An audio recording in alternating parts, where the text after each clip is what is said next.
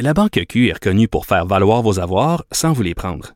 Mais quand vous pensez à votre premier compte bancaire, tu sais, dans le temps à l'école, vous faisiez vos dépôts avec vos scènes dans la petite enveloppe. Hmm, C'était bien beau. Mais avec le temps, à ce compte-là vous a coûté des milliers de dollars en frais, puis vous ne faites pas une scène d'intérêt. Avec la Banque Q, vous obtenez des intérêts élevés et aucun frais sur vos services bancaires courants.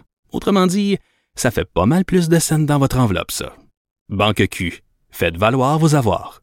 Visitez banqueq.ca pour en savoir plus. Pendant que votre attention est centrée sur cette voix qui vous parle ici, ou encore là, tout près ici, très loin là-bas, ou même très, très loin. Celle de Desjardins Entreprises est centrée sur plus de 400 000 entreprises partout autour de vous. Depuis plus de 120 ans, nos équipes dédiées accompagnent les entrepreneurs d'ici à chaque étape pour qu'ils puissent rester centrés sur ce qui compte, la croissance de leur entreprise.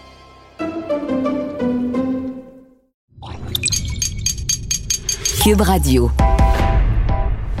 Il connaît tous les dessous de la politique. Chef du bureau d'enquête de l'Assemblée nationale. Antoine Robitaille. Là-haut sur la colline. Là-haut sur la colline. Cube Radio. Bon mardi à tous. Aujourd'hui à l'émission, on parle d'histoire avec Dave Noël qui nous rappelle que l'année 1972, il y a 50 ans, n'a pas été de tout repos. Front commun ouvrier, emprisonnement des chefs syndicaux, manifestations violentes, attaques à la voiture bélier, et oui, répression politique. Dave continue par ailleurs sa série sur les départs des premiers ministres et se penche cette fois sur l'éphémère mais déterminant mandat de Paul Sauvé de 113 jours. Mais d'abord, mais d'abord, c'est l'heure de notre rencontre quotidienne avec Rémi Nadeau. Réminado, Tout a été mauvais. Ça a été un spectacle désolant. C'était triste de voir ça. Antoine Robitaille. On sait bien, vous voulez faire du nationalisme, mais non, on veut justement contrebalancer cette délocalisation-là politique. La rencontre. Un jour, on fera notre débat. Oui, oui, bien sûr. Métal sur métal. C'est le moment de vérité. La rencontre.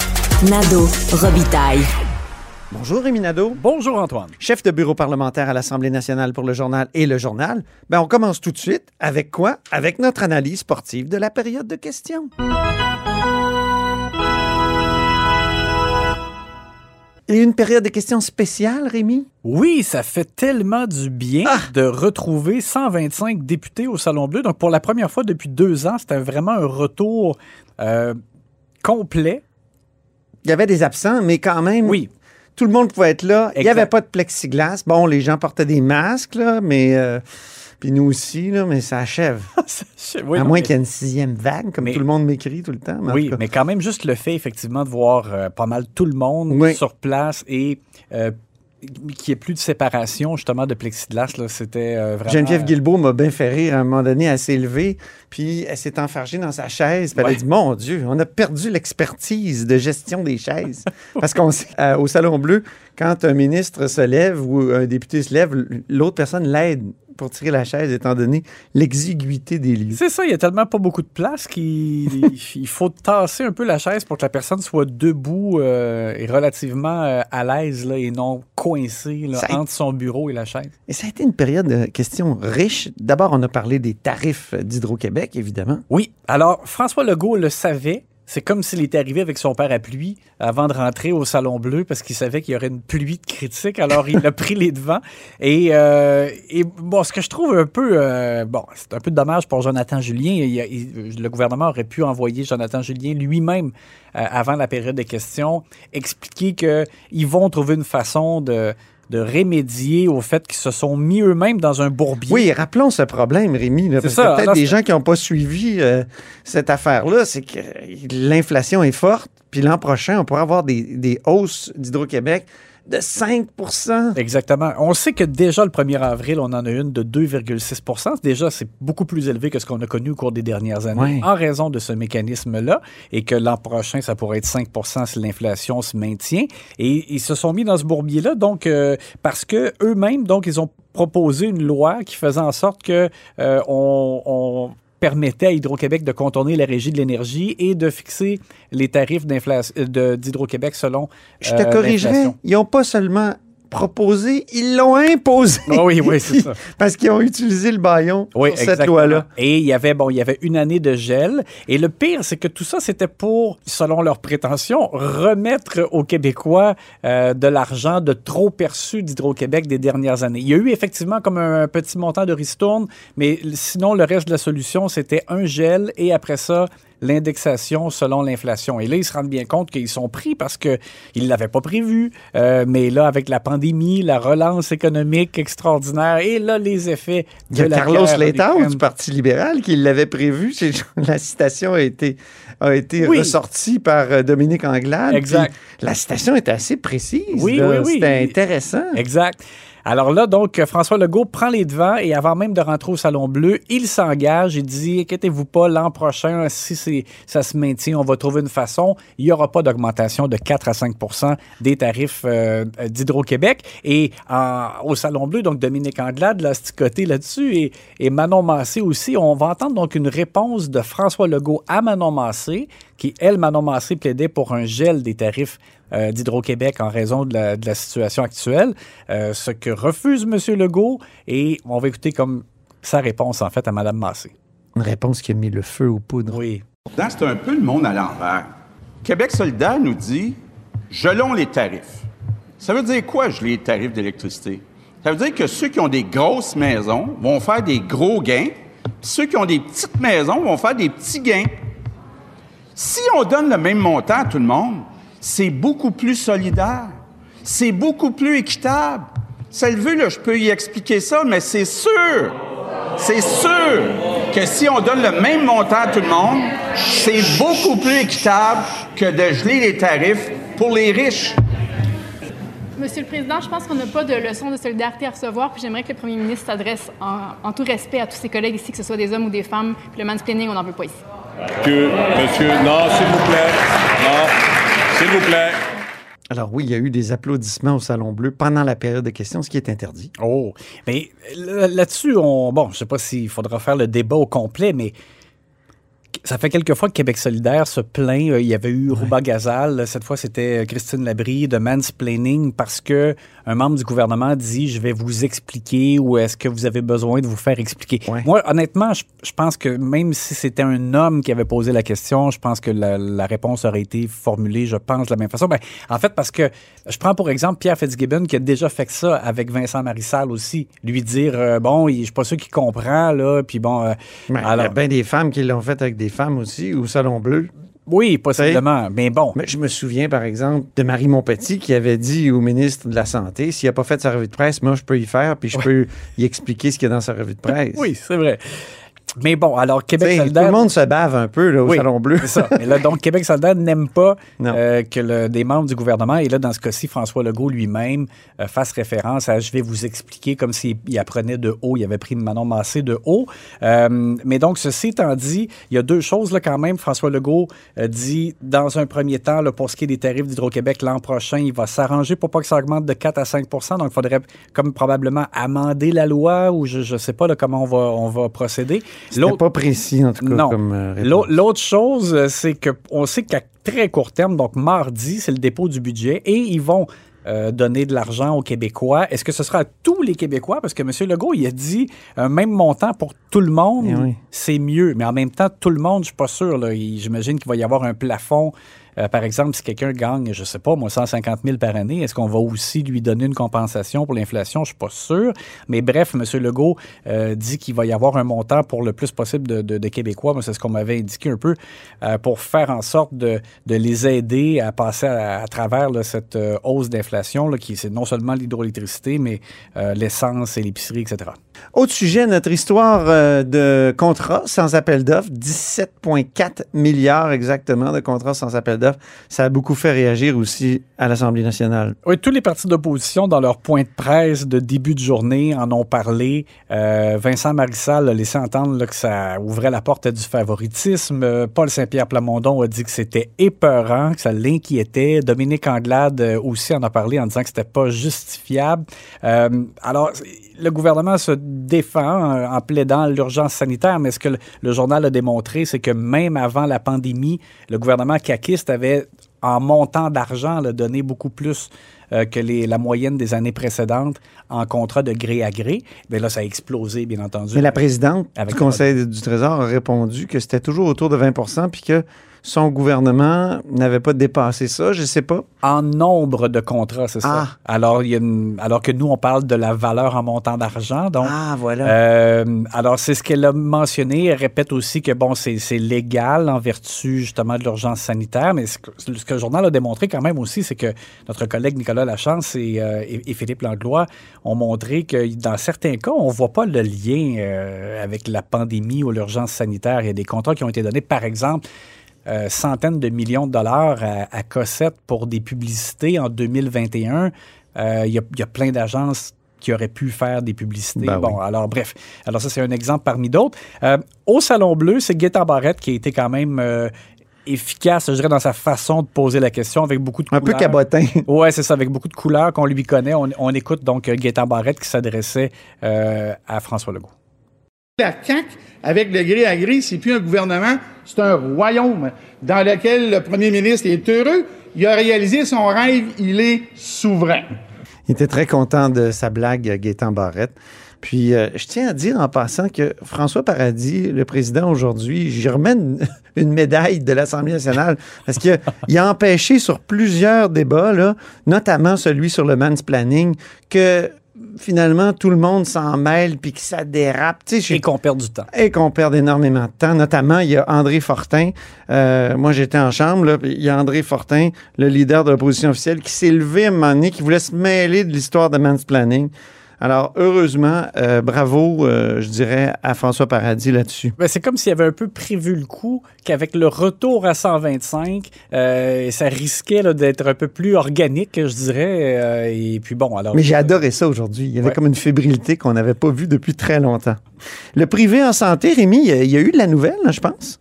Oui, on- donc c'est c'est la, la révélation du jour avec un point d'interrogation parce que est-ce que vraiment euh, François Legault nous a donné euh, le, le- le- signal en fait que dans le cadre du plan de refondation, on irait aussi loin que ça dans la plus grande place à faire au privé parce qu'on on le sait donc Christian Dubé nous en a parlé, il y aura donc une plus grande place du privé en santé. Mais là François Legault était questionné là-dessus, les partis d'opposition, ben pas tous les partis d'opposition mais Québec solidaire et le PQ notamment reprochent au gouvernement euh, comme de jeter un peu l'éponge dans, dans l'amélioration qu'on peut faire dans, dans- dans le réseau public en se tournant vers le privé. Et euh, François Legault, dans sa réponse, et il nous a donné les chiffres. On l'écoute. Je dirais à peu près 80 des solutions pour améliorer le système de santé, ça passe par le public, mais il y a un 20 à peu près qui passe par le privé. D'abord, ce qui est important de dire, Monsieur le euh, Président, c'est qu'il y a déjà du privé. C'est drôle parce que quelques minutes plus tôt, il s'était trompé. Il avait fait un beau lapsus. Il avait appelé Monsieur le Président Monsieur le Privé. Oui, exactement. Puis même lui-même a ri et a dit Je suis obsédé par le privé. Oui. Mais hey, 80-20, tu le savais pas, hein? Moi non Ben plus. non, c'est ça, c'est euh, c'est beaucoup. Je trouve ça beaucoup, mais euh, parce que et dans l'entrevue euh, que Christian Dubé nous a donnée euh, pour le week-end dernier, il nous avait parlé à un moment donné que dans le réseau de la santé, les effectifs sont comme tout le temps à peu près à 80% Tu dit, moi, j'ai toujours à peu près Mhm. juste 80% de ce que je devrais avoir comme effectif. Ouais. Et euh, il faudrait que je monte à 105 même, pour avoir comme une marge de manœuvre. Alors, c'est comme si là, tout ça, donc on disait, ben on, on- on doit passer par le privé. Et effectivement, pendant la pandémie, c'est vrai, il y, a des cliniques euh, privées qui ont euh, effectué des chirurgies euh, qui requièrent, je dirais, moins de... euh, d'envergure euh, qui peuvent se faire plus rapidement, un peu comme à la chaîne, autrement dit, Mhm. qui ont été con- euh, confiés au privé. Et c'est vrai que Puis depuis 2006, il y a hanche, genou, cataracte. Il l'a évoqué, le, le premier ministre. c'est- le privé qui peut s'en occuper à cause de l'arrêt Shaoli de la Cour suprême. Et dans ce cadre-là, les, les Québécois n'ont pas à payer davantage. Donc, euh, j'ai hâte de voir comment ça sera formulé et jusqu'où on va aller dans le cadre du plan de M. Dubé qu'on va connaître quand même plus tôt que tard parce que je pense que la semaine prochaine, il y aura le budget et probablement dès l'autre semaine d'après, la dernière de mars, on devrait avoir le plan de M. Dubé. Monsieur Dubé qui était d'humeur euh, massacrante aujourd'hui à la période de questions. Devant les questions de, de, de mon chef d'éragie. Oui, exactement. Merci beaucoup, Rémi. On se reparle demain. À demain. La Banque Q est reconnue pour faire valoir vos avoirs sans vous les prendre. Mais quand vous pensez à votre premier compte bancaire, tu sais, dans le temps à l'école, vous faisiez vos dépôts avec vos scènes dans la petite enveloppe. Hmm, C'était bien beau. Mais avec le temps, ce vieux compte-là vous a coûté des milliers de dollars en frais, puis vous ne faites pas une scène d'intérêt. Avec la banque Q, vous obtenez des intérêts élevés et aucun frais sur vos services bancaires courants. Autrement dit, ça fait pas mal plus de scènes dans votre enveloppe, ça. Banque Q, faites valoir vos avoirs. Visitez banqueq.ca pour en savoir plus. Pendant que votre attention est centrée sur cette voix qui vous parle ici, ou encore là, tout près ici, très loin là-bas, Ou même très, très loin. Celle de Desjardins Entreprises est centrée sur plus de 400 000 entreprises partout autour de vous. Depuis plus de 120 ans, nos équipes dédiées accompagnent les entrepreneurs d'ici à chaque étape pour qu'ils puissent rester centrés sur ce qui compte, la croissance de leur entreprise.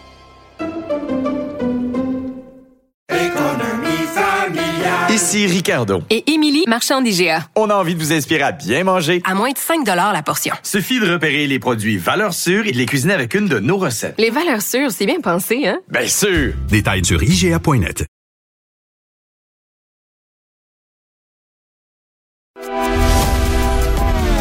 Grand philosophe, poète dans l'âme, la politique pour lui est comme un grand roman d'amour. Vous écoutez Antoine Robitaille, là-haut sur la colline. C'est mardi, jour des actualités de l'histoire. Les actualités de l'histoire. Avec Dave Noël et Antoine Robitaille. Bonjour Dave Noël. Bonjour Antoine. Dave Noël, c'est notre chroniqueur d'histoire et accessoirement journaliste au Devoir, auteur entre autres de Mon calme général américain chez Boréal. Il est avec nous tous les mardis parce que, parce que l'histoire et le passé sont toujours d'actualité en politique.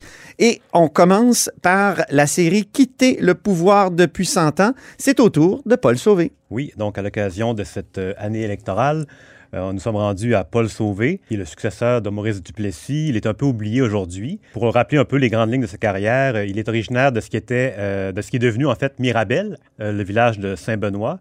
C'est le fils d'un ancien journaliste, Arthur Sauvé. Lui, euh, il mène une carrière de front en politique et euh, la- dans l'armée. À partir de 1930-31, il, euh, en 1930, il est élu député conservateur de Deux-Montagnes et en 31, il entre dans l'armée canadienne.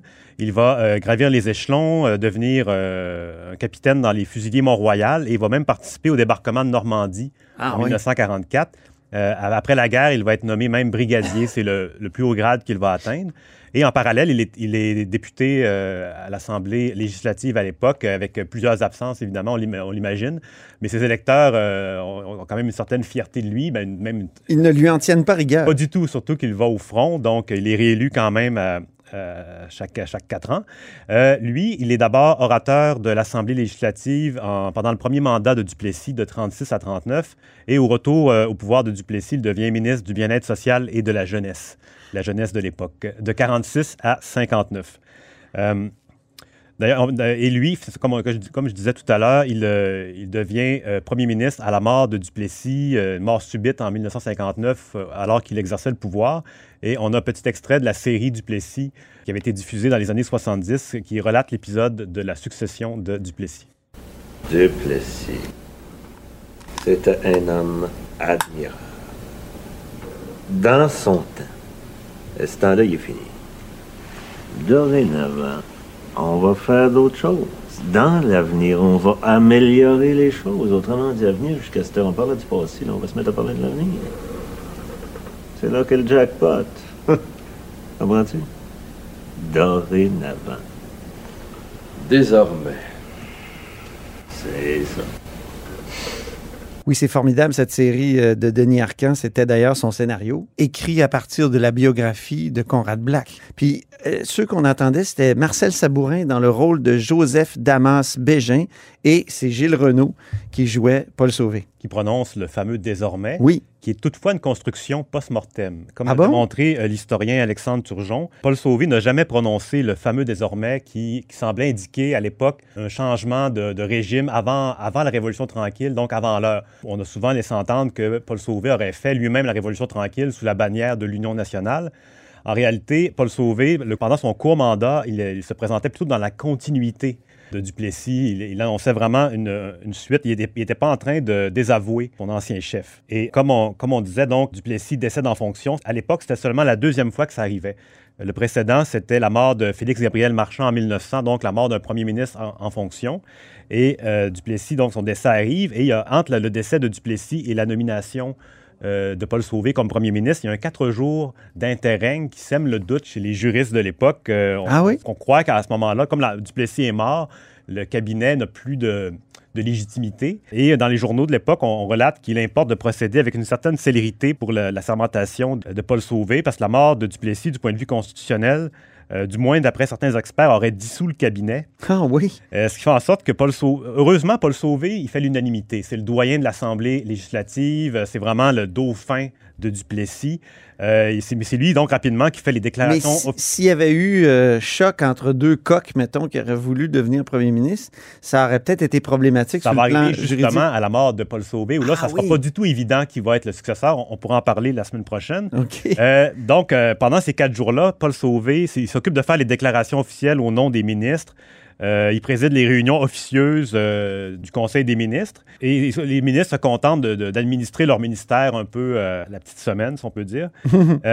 Le mandat de, de Paul Sauvé, c'est le deuxième plus court de l'histoire du Québec. Il dure seulement 113 jours contre euh, 70 pour Pierre-Marc Johnson, qui va succéder à René Lévesque en 85. Mhm. Euh, donc, il n'y a pas beaucoup, il n'y a pas vraiment le temps de laisser sa marque. Non. Euh, si on va, Il a laissé son désormais, mais qui est apocryphe. Voilà.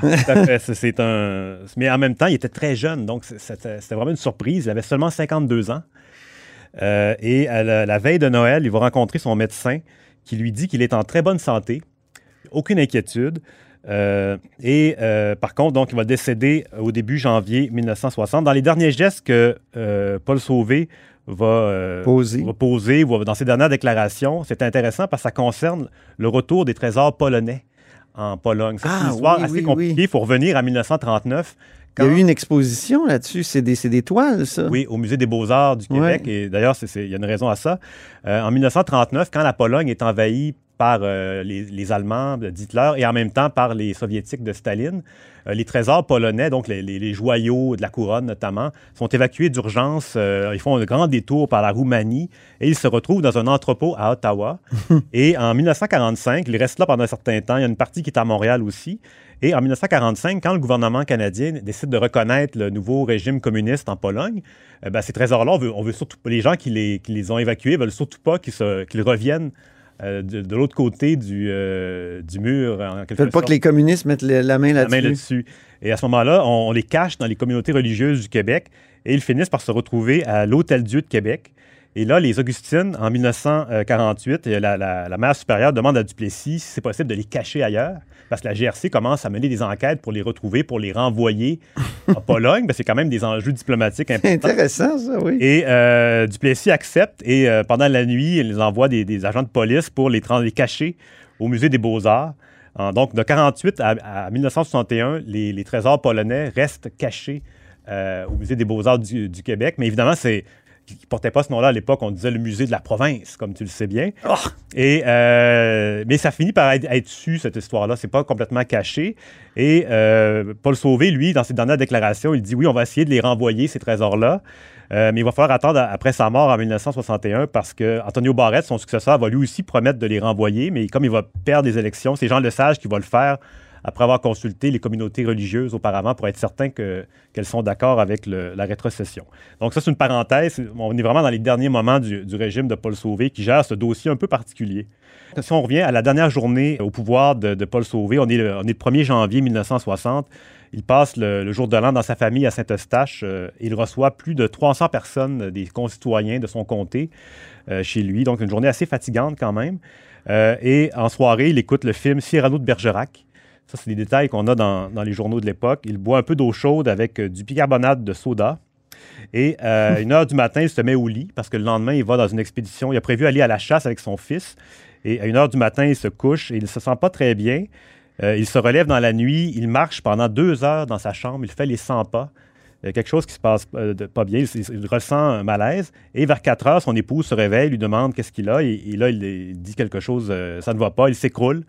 Et il va décéder à 5h45 du matin d'une thrombose coronaire. À sa mort, on a plusieurs dauphins potentiels. On va parler d'Yves Prévost, le secrétaire de la province, Antoine Rivard, procureur général, Daniel Johnson aux ressources hydrauliques, Antonio Barrett, ministre du Travail. C'est lui qui va d'ailleurs hériter du poste. Et on va en parler la semaine prochaine. Exactement. Deuxième sujet maintenant, tu veux nous parler d'un livre, 1972, Répression et dépossession politique de Olivier Ducharme chez Éco-Société. Oui, c'est un livre qui vient de sortir à l'occasion du 50e anniversaire de cette, euh, d'une année révolutionnaire au Québec qu'on a un peu oublié, Ouais. 1972. Le Euh, Front commun. Tout à fait. C'est un peu l'an- l'antithèse de la révolution tranquille. C'est une révolution euh, pas très tranquille. Il y a beaucoup de violence, beaucoup d'actions syndicales, euh, répression policière qui, qui vient avec euh, euh, la violence, les troubles révolutionnaires en quelque sorte. On parle toujours du FLQ de, de Ouais. 1970. Et Toi on- et moi, on, on en a parlé beaucoup il y a, il y a deux ans. Euh, mais euh, donc, ça, on- pourquoi c'est oublié? Ben, c'est ça, on oublie euh, ce qui a suivi parce que la, la- la- la crise d'octobre a tellement marqué les esprits que, euh, alors que ça a préparé la suite 72 qui devait euh, amener le mouvement à une autre étape, le mouvement euh, révolutionnaire, comme on disait. Euh, L'auteur, Olivier Ducharme, c'est un chercheur pour le collectif pour un Québec sans pauvreté. Il a notamment écrit Ville contre, contre automobile, redonner l'espace urbain aux piétons. Ah bon? Et il annonce vraiment dans son. Dans son C'est peut-être lui, le, le marcheur de Québec? Ah, sur Twitter? Il faudrait le, le démasquer. Euh, lui, il annonce vraiment qu'il fait un livre militant. Il ne prétend pas être d'une neutralité absolue. D'ailleurs, il fait des choix. Euh, et il souligne qu'en 72, le Québec n'a peut-être jamais été si près d'une révolution et pourtant n'en a jamais été aussi loin. Et Ah. euh, son livre est construit euh, sur des, des extraits de journaux de l'époque et il a découpé ça en, en courts chapitres sur des épisodes, comme des, des capsules de différents moments de cette année-là marquante. Et lui, il veut vraiment aller au-delà euh, de l'histoire du Front commun, l'emprisonnement des chefs syndicaux qui avaient, euh, qui avaient comment dire, qui avaient ah, incité les gens à défier les injonctions de la Cour. Donc, il veut vraiment parler davantage, par exemple, des, euh, de la montée des mouvements féministes, autochtones, environnementaux. Euh, C'est vraiment son, son projet. Euh, un des, des, des- des premiers chapitres qui nous intéresse particulièrement, c'est le fameux débat entre Pierre Vallière et Charles Gagnon, Oui. les deux anciens du FLQ qui, euh, en 72, euh, définitivement, même un petit peu avant, 71. Et euh, Pierre Vallière va rejoindre le, Parti québécois, va prôner euh, la- l'accession à l'indépendance d'abord, pour ensuite établir le socialisme au Québec. Et Charles Gagnon, lui, va rester vraiment euh, dans le, sens inverse. Il veut d'abord faire la, révolution socialiste. On a d'ailleurs un extrait du film La liberté en colère de Jean-Daniel Lafont, qui a été tourné en 94, où on, diffuse un débat qui a eu lieu en 72 entre Charles Gagnon et Pierre Vallière. Et on entend d'abord Charles Gagnon et Vallière qui répliquent à son propos. Dans le livre L'urgence de choisir, tu écris que c'est la lutte anti-impérialiste, ça passe par l'indépendance. Mais si cette indépendance-là, doit être faite avec euh, la First National City Bank de New York, je vois mal comment ça mène à l'anti-impérialisme. L'indépendance du Québec que le PQ essaie de nous construire, essaie de nous convaincre qu'il veut construire à l'heure actuelle, c'est une indépendance faite la main dans la main avec l'impérialisme. Ça peut pas être une indépendance. Je pense que dire que le PQ veut faire l'indépendance la main dans la main avec l'impérialisme ou avec le colonialisme, c'est une affirmation purement gratuite. La direction Et- du PQ. euh, Et je pense actuelle. aussi que un élément essentiel de la transformation des rapports sociaux pour le peuple québécois, pour, les travailleurs québécois qui forment la majorité de ce peuple-là, c'est l'indépendance. À la toute fin, c'était donc Pierre Vallière euh, Qui répliquait à Charles son Gagnon. ancien frère d'armes, C'est devenu ça. son frère ennemi. Euh, donc, c'est un, chapitre très intéressant. Euh, toutefois, j'avais un peu, j'ai été un peu interloqué par un passage où on signale que l'arrivée de Claude Morin au Parti québécois était l'annonce euh, d'un virage à droite du parti, euh, sachant que, parce qu'on souligne vraiment son passage dans les cabinets ben, comme conseiller de Jean Lesage, Jean-Jacques Bertrand, Robert Bourassa, d'ancien premier ministre. Et l'auteur, il voit ça un peu comme un, mauvais signe pour les gauchistes du parti, alors qu'on sait que Claude Morin est un ancien du Parti communiste euh, dans, sa, dans sa jeunesse. C'est un, élément qui m'a un peu interpellé.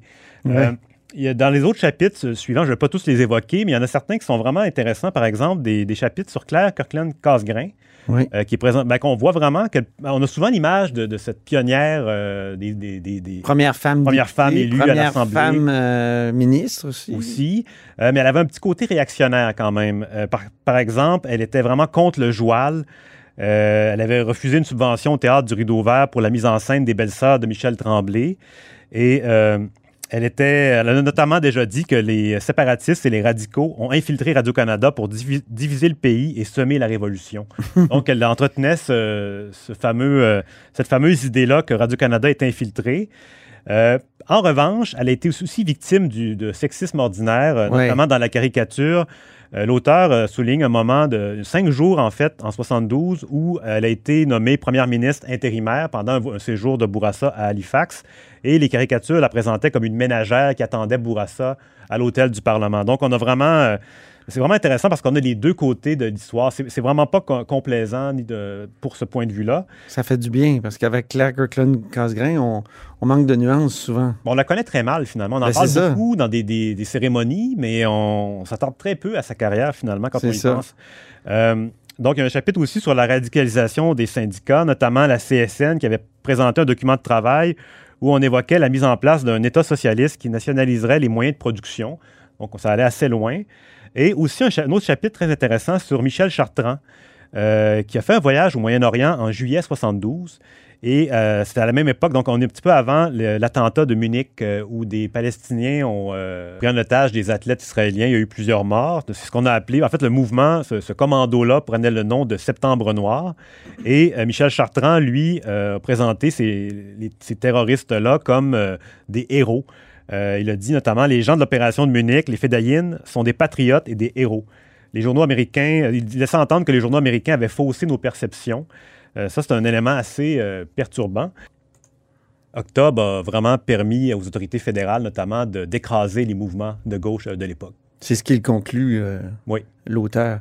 Et, et- et d'ailleurs, quand on est allé fouiller dans les papiers du CAD, les- le Centre d'analyse et de documentation que Robert Bourassa a mis en place juste après la crise d'octobre pour surveiller euh, les, euh, les, groupes de, les groupes potentiellement terroristes et les, les groupes d'extrême gauche, il y avait plusieurs papiers, plusieurs analyses du fameux Front commun de 1972, tu t'en souviens? Oui, et des amitiés euh, canado-arabes de l'époque qui se développaient et qui, étaient suspectes. Ils surveillaient les, les syndicalistes qui allaient visiter le Moyen-Orient, no- notamment Michel Chartrand.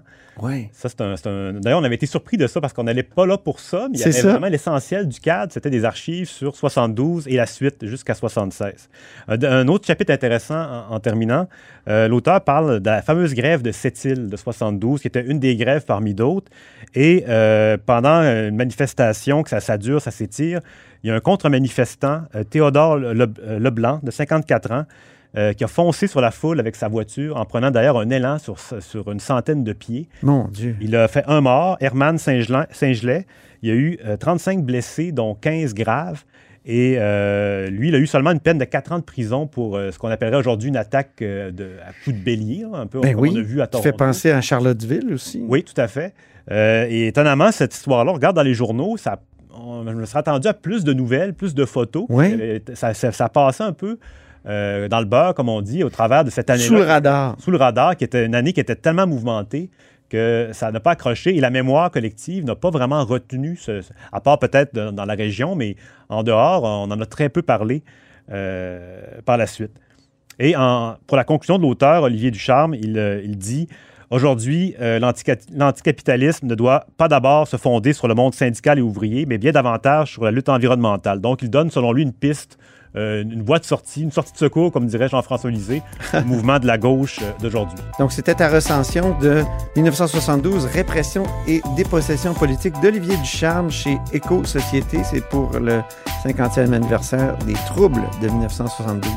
Merci beaucoup pour ces actualités de l'histoire, Dave. Merci, Antoine. À la semaine prochaine. Et c'est ainsi que se termine La Haut sur la Colline en ce mardi. Merci beaucoup d'avoir été des nôtres. N'hésitez surtout pas à diffuser vos segments préférés sur vos réseaux. Ça, c'est la fonction partage. Ça permet à l'émission de se faire connaître. Et je vous dis à demain. Cube Radio.